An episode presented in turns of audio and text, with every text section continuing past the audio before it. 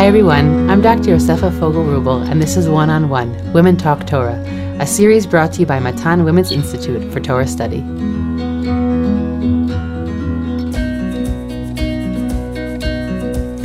Welcome back to our new series on Matan's One on One podcast. Starting from Parshat Shmot, we will be putting out a weekly 30 minute episode on the Parsha, but with a twist. Each episode will aim to highlight a figure, ancient, pre modern, contemporary, who shares an idea on the Parsha itself or an idea that directly relates to the events in the Parsha. Each week, I will be sitting down with a guest for a short conversation about a figure and or an idea that they are passionate about. To open up the book of Shmot, I'm thrilled to be sitting here with Matan's season tour guide, Shuli Mishkin, who will provide us with some necessary um, necessary background for how to understand the entire Exodus story. Uh, if we can call it Shuli, sort of Exodus in its ancient Near Eastern context. Sounds good. Sounds good to you. So, without further ado, today's episode uh, with Shuli. Okay. Thanks. Um, so I'll start by saying that a few years ago, some people, people who live in Israel, were visiting at the time, may remember that the Israel Museum put on a spectacular exhibit that was called Paro in Canaan. Uh, basically, it was not about Yetziat Mitzrayim. It was about the years that the Egyptians ruled in the land of Israel, which is more or less contemporary with our understanding of when the Jews are slaves in Egypt. And it's very interesting. That's not our topic today, but but you went through the exhibit and there were all these fabulous artifacts and it was beautiful. And then you came into a somewhat darkened, empty room. And in the empty room, there were no artifacts. There was just a film that was playing that had various scholars and archaeologists talking about the fact that there is no historical basis for the Exodus. And the fact that the room was empty was very stark and very telling, uh, and for believing people, very uh, upsetting and challenging. Exactly. Now, this is really the point at which we're starting. Up until really very recently, nobody really questioned the historicity of the Exodus, right? It's okay, you might question certain details, certain miracles, but that the event happened, right? Of course it happened. First of all, why would a people write down a terrible and degrading thing like hundreds of years of slavery in such a proud way in a book if it didn't happen? That's number one. And it's also, and as they acknowledged in this movie, by the way, even the very anti, uh, the Exodus is so central to Jewish identity. How could something that's so central be invented? Right? But in the last, I don't know, century, maybe a little bit less, there have been many uh, challenges put forward by historians and Egyptologists and archaeologists saying, well, we don't have anything written in the annals of Egyptian history, which are very rich. We don't have any physical artifacts that prove this story. So clearly, it must have been made up from whole cloth. And we can give all kinds of examples of Jewish and non Jewish scholars who talk about this.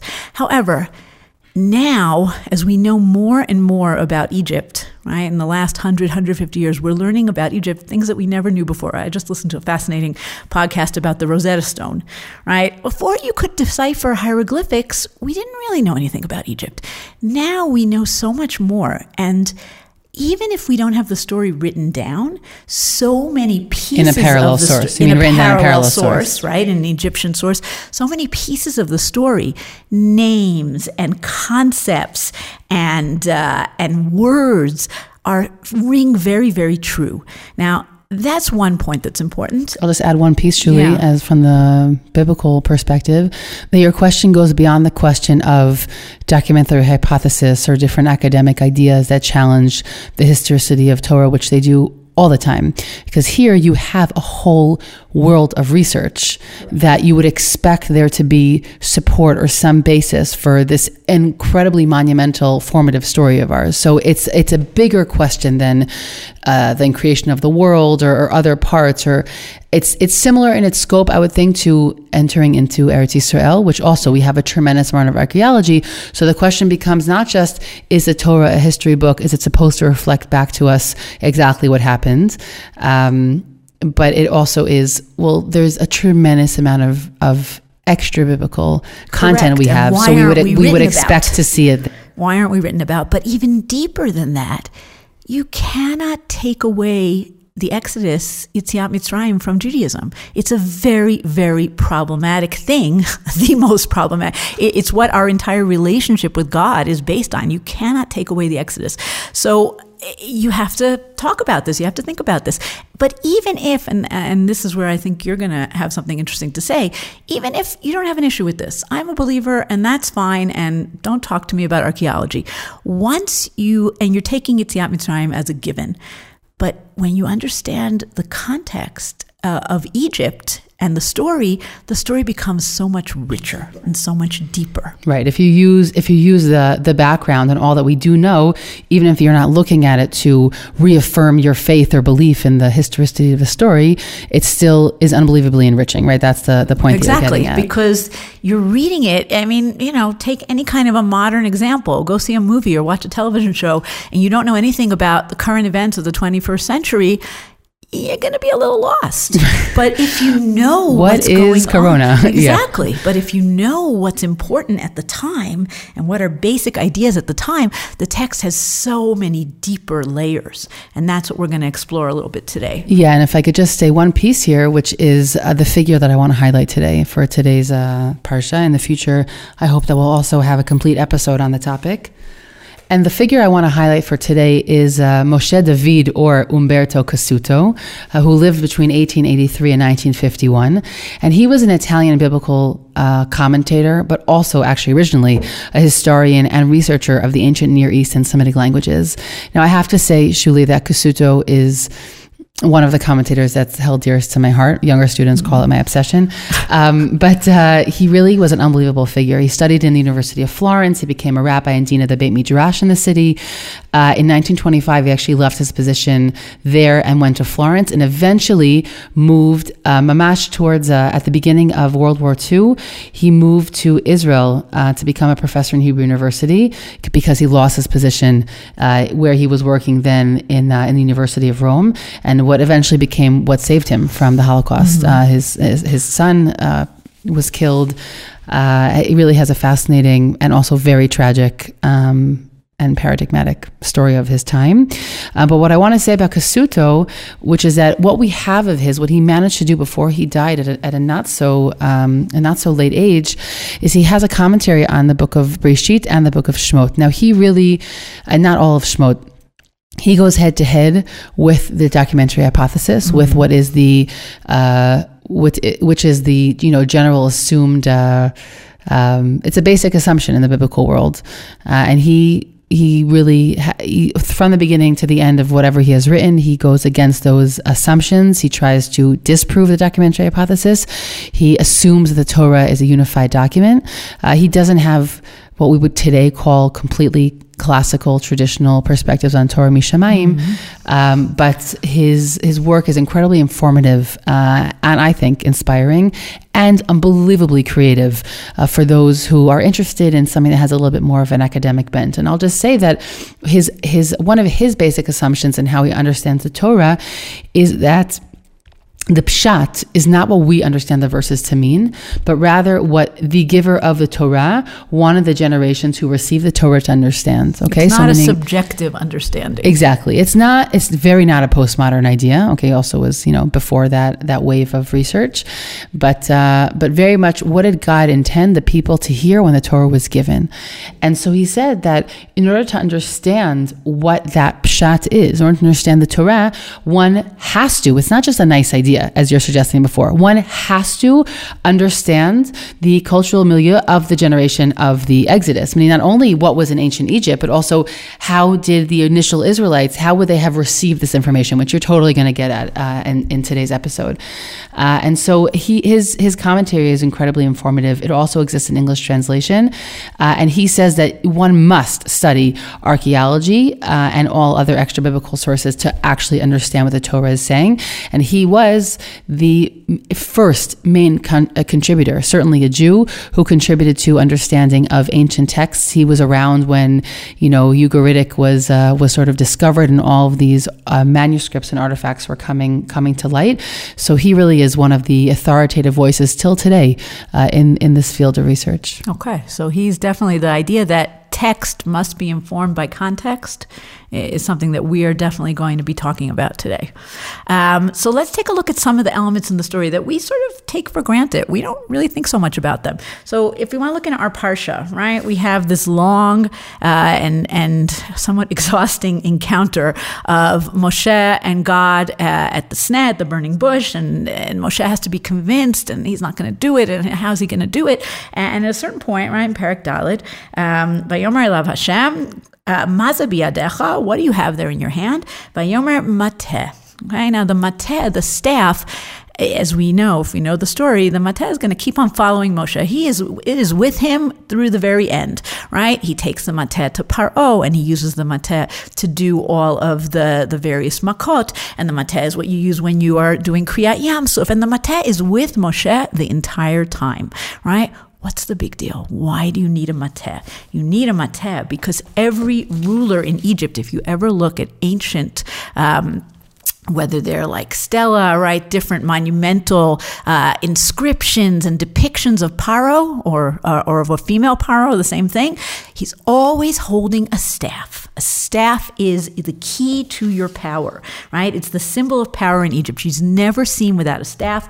Uh, the staff sometimes has uh, an animal head on the top of it, but it is very much a symbol of power. Now, Moshe coming before Paro, if he is coming as the representative of God, you're a ruler and I am representing a ruler.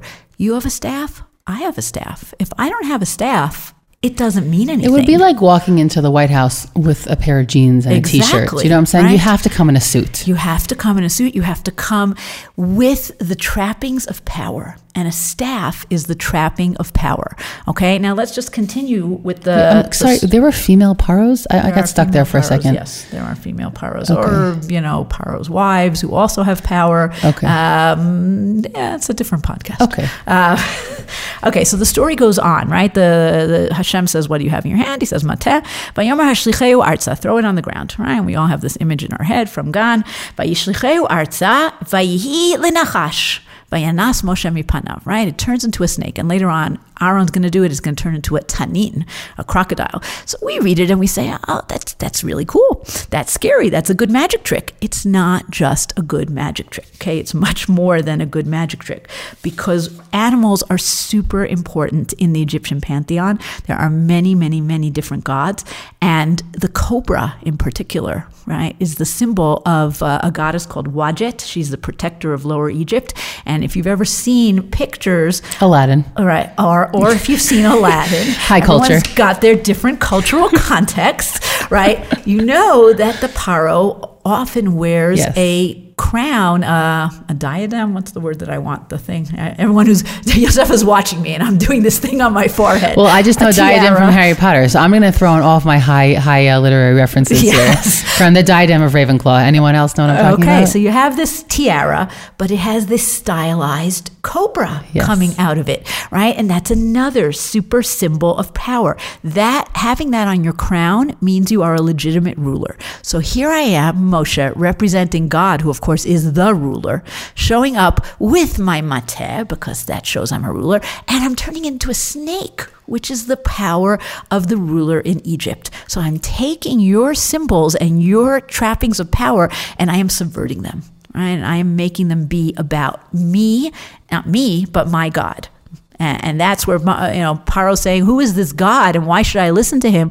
You better listen to him. He's got the same strength as you, but much more right? And we have another fascinating idea, right? What, what does God say he's going to do to Paro? He's going to take Bnei Israel out of Egypt, biyad chazaka ubizroa netuya, right? And this is this is a great a great phrase, right? A strong hand and an outstretched arm, and we love to use this phrase why? why? Why these particular images, right? And medieval scholars had a lot of trouble with the anthropomorphizing of God. And does God have an arm? Does God? Have, that's not what's important to us right now.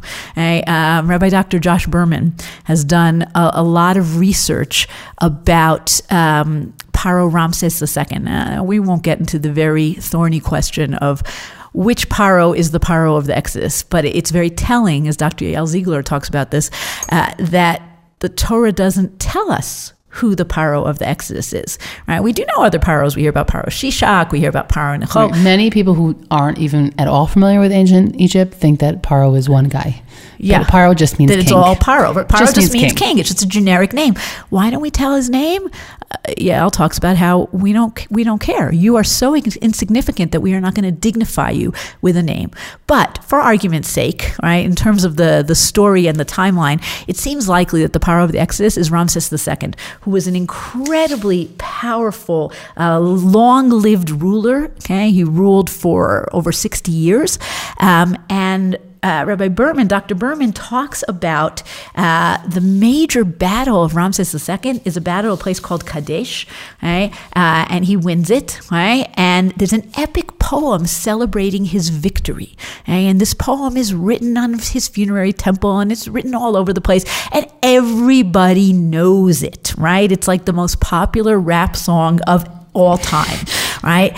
And what Dr. It's like we are the champions. Would. It's li- like we are the champions. Only slightly more articulate. Right. Um, but what Dr. Berman does is he says the imagery that's in that poem is used in Shirat Hayam. Most specifically, the only king that is referred to in the ancient world as someone who has an outstretched arm and a strong hand is Ramses II.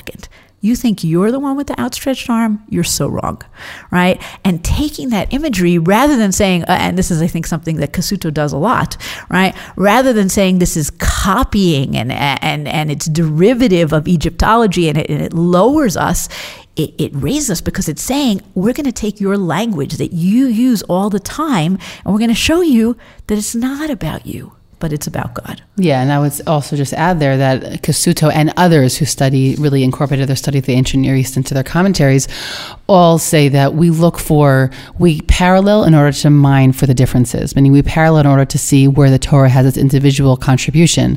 Um, it doesn't. And initially, when someone is first exposed to these ideas, that there are that the Torah echoes things that existed in the world, right? There's somehow we have this idea that if it only existed in the Torah, that's the only way it's special. Mm-hmm. But no, the Torah is responding to the time in which it's given, as well as also being eternal. That's it's the uniqueness of But the Torah. But that makes it very powerful. If you are a, a, a Jewish slave, right, a Hebrew slave, and you've heard this all your life about Ramses, and suddenly you're hearing it about a different being, you know that language. That's the language you speak. It also makes the language relevant, meaning this is what you do as a teacher all the time, is you spend your time um, arbitrating between ancient texts and a modern audience, and you have to constantly make it relevant to make sure that you're using words and phrases that resonate in the hearts and minds of the people that you're teaching. So the Torah is doing the exact same thing. It's sort of just being the first pedagogical, you know, document out there that we have. Is you have to be relevant to your time. Exactly, exactly. And, and I think it shows us, again, the depth, but it also shows us that clearly this is a text that has to be written down at the time or, or orally proclaimed, however you want to talk about it, at the time that this happens, because 500, a thousand years later, nobody knows about this stuff, right? Ramses has faded from history. It has to be relevant to the time that it's happening. So that's another beautiful proof for the historicity of the story. Yeah, I will say that if anyone wants to read more uh, of uh, of Professor Berman's work, then you can find that particular article. We'll link it in the show notes. It's on the Mosaic Yeah, website. it's a great article. There's a long article on the Mosaic website. Uh, he also in his book Ani Mamin, which is a great book, it's sitting right here in front of me on my table. We don't get Um, commission, We no no no royalties. unfortunately. Um, it- it's also a great book to read, and he incorporates some of those ideas into the book itself. So we could talk about so many other examples. There are so many other gods that show up uh, as uh, you know that are belittled, essentially. Right? We have the Tanin we mentioned before, the crocodile, uh, and we know that Paro is called the Hatanin Hagadol, right? The great crocodile. We have this great god, right? I wish we had pictures in a podcast. We don't, but this is a this is a great. If you if you grow up on Lyle the crocodile, as I did, right? You can I don't know who that is, Oh, Shuli. uh, cult- cultural problems. Um, Google a picture of the god Sobek. You will be terrified. He is a very creepy looking god. Okay. Crocodiles are terrifying. If you know, whether you know it from, you know, looking at ancient Egypt pictures or you know it from Prince of Egypt, right? The babies are depicted as being thrown into the Nile and eaten by the crocodiles. Crocodiles are very terrifying, right? But not only are they terrifying, there's also a crocodile god called Sobek. Uh, and when anything with power, anything, you often became a god in the ancient exactly, world. Meaning we, we attribute that, that what that strong. feeling of being scared becomes a, a, Uh, a divine power. Exactly. But what happens is that Aaron later on, right in the next parsha, his mateh becomes a tanin. And the, the magicians do that too. But his tanin eats all the other taninim, right? And again, it's not just a cute little story. It's a story that's showing my God is much more powerful than your gods. Yeah, but utilizing all the tools that were recognizable to the people of ancient Egypt.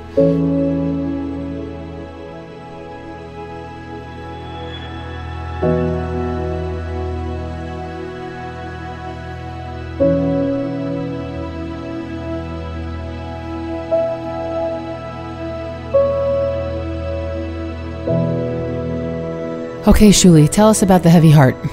Okay, so we we have a few phrases, right? That uh, this is an interesting theological problem. The Rambam talks about it that God's going to make Paro essentially refuse at a certain point, and then he's going to be punished even more. We will not get into the theological problem, but we have two phrases that are used. Hashem says "Akshe et lev Paro," right? I'll make Paro's heart hard, which we can understand that. That's a metaphor that makes sense.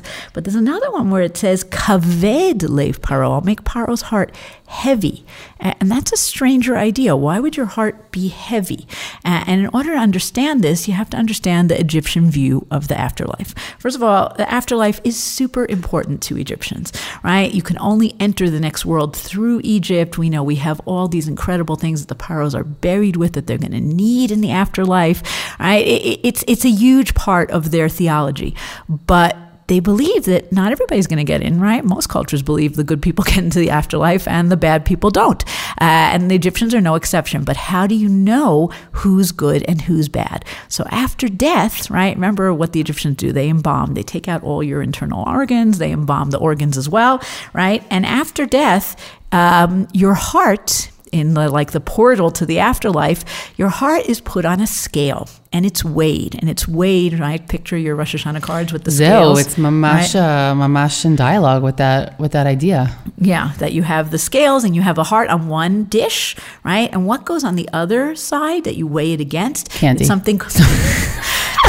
no, something called the feather of Maat, which you can imagine is rather light. Now the trick is that your heart has to be light and not heavy, oh. right? We would think maybe it should be heavier, it's full of right. good deeds. No, yeah. it has to be lighter because it's not full of all that black, terrible stuff that encrusts your heart when Amen. you're a bad oh, person. Okay. okay. And if your heart is too heavy, if your heart is light, hooray, you passed, you get in. If your heart is heavy, guess what happens to you? And you can see these in pictures, by the way, in the, in, from the book of the Egyptian Book of the Dead. They're terrifying pictures. Okay, waiting underneath the scale is a goddess called Ammit, and Ammit is a really scary combo of a lion, a hippo, and a crocodile. And if your heart doesn't pass, Ammit gets to eat it, and mm. that's the end of you. So when Moshe is saying uh, to, that Hashem says, "I'm going to make your heart heavy." He's essentially saying to you, you're never making it into the afterlife. Wow. Right? And, and, it's just a very strong idea that for sure was understood at the time and that took thousands of years till we could understand it, wow. till the Book of the Dead was discovered. Yeah, I'm, you're told, you taught me something new today. Um, yes, I'm a little bit embarrassed that I didn't know it Seder. until now, but it's really phenomenal. I also say that what it also shows us, and we know this from other places as well, but the A, the idea of the afterlife and the idea that we must have to be, we must be checked at a certain point yeah. Of of you know what what's our what's our tally? We have this idea of tallying of yeah. of, che- of, of, checking up how we've done in this lifetime that that is an idea that is so ancient. And i would even say it, it's an intuitive idea to humans like that we are held accountable for, for our sure. for our behavior and I, and I, think by the way that paro thinks he's doing the right thing. I yeah, think I he feels he that his heart is going to be light. Yes. Moshe says mm, no no. Right. You're wow. miscalculating. Truly mind blown Okay, we're we're coming towards the the last section of our podcast, so let's talk a little bit about uh, about starters. About bread. Yeah. What's more important on Pesach? What do we love to complain about that we don't get to have any chametz? So sad. How can we survive? But that's actually a super important part of the story. And there are all kinds of beautiful dress drashot and Hasidish, and we're not going to go in that direction. Okay. Um, bread is very, very important to Egyptian culture. It's also important to Jewish culture, by the way. Um, it's probably important it's to important most to cultures. most cultures because right? everyone had to eat. Because yeah. you have to eat. But we'll just talk about bread for a second. Bread is, um, first of all, bread is the basic food, right? But um, bread is sacred in many ways, right? Let's go back to the Parsha two weeks ago, mm-hmm. right? Um, Yosef can't eat bread with his brothers because the Egyptians don't eat bread with the Hebrews because you know bread is sacred and we don't eat together. Okay? Um, uh, but it's also something that you're buried with, right? We have bakers' models, models of bakeries that are buried with the paros. Uh, but it's also very ba- basic. How you have this huge slave economy, you've got to fuel it with something. You've got to fuel it with something cheap. So what did they make? They made bread and they made beer. And that's how you fed all these slaves. And we know that the slaves are well fed because we hear about it, right? We hear about it later when Am Yisrael on. complains when Am Yisrael complains, right? Yashavnu al sir basar. We had all that good food. And now you took us out into this godforsaken desert and we have nothing to eat, right? But the idea is you've got to leave that culture of satiety. Is that the word, the way you pronounce the word, mm-hmm. right? Sounds good to me. Uh, you've got to leave that culture behind. It's very hard for Bnei Israel to leave that culture behind. Hashem says, go and take that bread that's not leavened, right? And Bnei Israel, what do they take with them? They take mash erotam from the word seor. They take their kneading bowls with them. We're, we're not leaving that behind. That, that's coming with us. But perhaps the most powerful idea is that you have to get rid of not just chametz, but seor right? What's seor? We think about chametz. Okay, I'm going to go through my freezer. I'm going to throw out throw all those bagels, yep. right? Everything I've been keeping since Hanukkah, it's gone. They didn't have that in the ancient world. You baked bread every day. You don't have a freezer. You don't have stores of chametz. But what you have that is much, much more valuable is seor. Seor is what we call starter, right? In the during the pandemic, everyone's making sourdough bread, right? That's the coolest new thing. It's not so new, right? All the major grains, the five grains, they have a little bit of gluten. They'll all rise eventually. But somebody at some murky point in the ancient world, perhaps in Egypt, right, left a little bit of dough left over from yesterday. And then he added it to his new dough because he didn't have so much dough. And lo and behold, what happened? Your bread rises so much better. And that's the idea of a starter that you keep this thing that is leavening and you put it into your dough over and over again. You're always saving a little bit, right? You can go on the internet and see these disgusting pictures of people feeding their starters, right? This bubbly grossness. I, mean, um, I, I, do it weekly. It's in my fridge. All right, there you go. it does smell nasty. It smells bad, but it's very basic. Yeah. Uh, and you can't really it's, bake good bread without tremendous health benefits also, okay, meaning good. the, the the modern yeast is does lots of unkind things to our digestive okay, system. so here you go. It's very yeah. good. And we know that in Europe, people kept starters for literally hundreds of years. Like yeah. you just keep on feeding it and you have it. What does Hashem say? Hashem says, in Nissan, get rid of that starter. Get rid of my starter, then I don't have any bread for, you know, after for Pesach. A, a good, it takes at it least takes, a week to make exactly. a starter again. How am I going to do that? How do I get rid of my starter? And God says, you have to have faith right? Just like you got to leave that culture of bread behind, you've got to believe that it's going to be okay and leave that starter and have faith in Hashem that you're going to have bread again and, and leaving behind that leavening and that element of uh, everything depends on me and material culture and relying on God. You know, I'll say one thing, which is that I I only in the past few months started making sourdough bread, and I remember that that question came up last year again. Because why did people start making sourdough bread in Corona? Because sourdough bread takes a very long time. It takes a long time. You, you, have, have to make. You have two. You have two waves of creating the bread. Uh, you have to leave it. Oh, you have to first feed the starter. You have to leave the bread overnight. It's it's be'emet be'emet a huge patchki. Like it really is. Yeah. Um, and uh, and in the end, it doesn't make huge amounts. It really is. It's harder.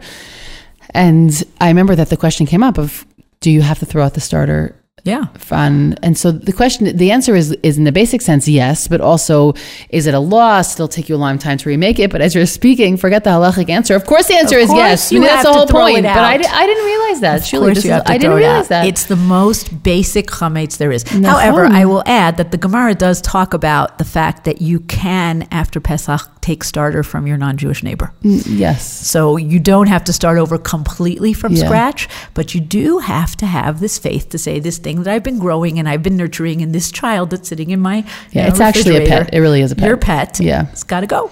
It's got to go because that's showing your commitment and showing your faith in God. Wow. With some of these ideas, I really want to, um, I'm grateful to kick off Sefer Shmot. All right. Uh, and uh, and again, I remind anyone who wants to check out. We'll put a link to uh, to some of Josh Berman's work. Uh, a reminder that Cassuto really is unbelievably informative. Uh, He actually writes his introduction to to the commentary that he didn't finish, but the introduction to the book of, of Exodus that he is not going to engage in questions of historicity of, of the Exodus. He said he felt that it wasn't the job of a of an exegete; it was the job of a historian. But in his introduction to the book of, of Sefer Breshit is really where he puts out his uh, his his um, his programmatic statements about how he believes the Torah should be read. And so I encourage anyone who isn't familiar to check out his work. Some of it exists on the internet. You can just Google it, and some of it will come up. Um, but also, we will see if we can link some of that information in the show notes. So thank you so much for being here, Shuli. Thank you. This is well, uh, we we should come back and talk about this uh, later on when we talk about the tzirah. The tzirah being kicking Am Yisrael out of uh, out of Eretz Canaan, also very much connected to Egyptology. So lots of stuff to talk about. We will we will definitely circle back to this topic. And I, I do want to say that for anybody who this sort of throws them a little bit theologically, please feel free to write me and I'm happy to help sort of sort of guide you in any further reading or any further thinking. These are they're really important topics. And as we said, that even if any no one is even if someone isn't looking to assess the historical question, which I think many people aren't interested in delving into, Yeah. the learning about the ancient Near East or learning in this case about ancient Egypt simply makes the story resonate in a much deeper way. It's, you realize you're literally missing, like I did about the heavy Mm-hmm. Yeah, heart of Paro, literally missing a main function of the story. So it can have tremendous meaning and tremendous import for someone's life, for their individual religious life, but you, but one is missing that understanding of how it actually was heard when it was initially Yeah. said, and that has meaning for me. It's inspiring, by the way. I think that seeing the Torah is something that is relevant and didactic in its initial context for me is something that's inspiring as a person and especially as a teacher. So I think that it also has religious, spiritual import as well. But that you know everyone understands that differently. Yes. I, would also add that if you are a Hebrew reader, I don't think it's been translated into English yet, uh, Rav Amnon Bazak has a great book where he talks, Ad Hayom Hazeh, where he talks about also archaeology and text. Uh, less in depth uh, Yeah. than what Dr. Berman does, but, but a fascinating overview of this whole question. I'll link that also in the show notes. Everyone have a Shabbat Shalom. Shabbat Shalom.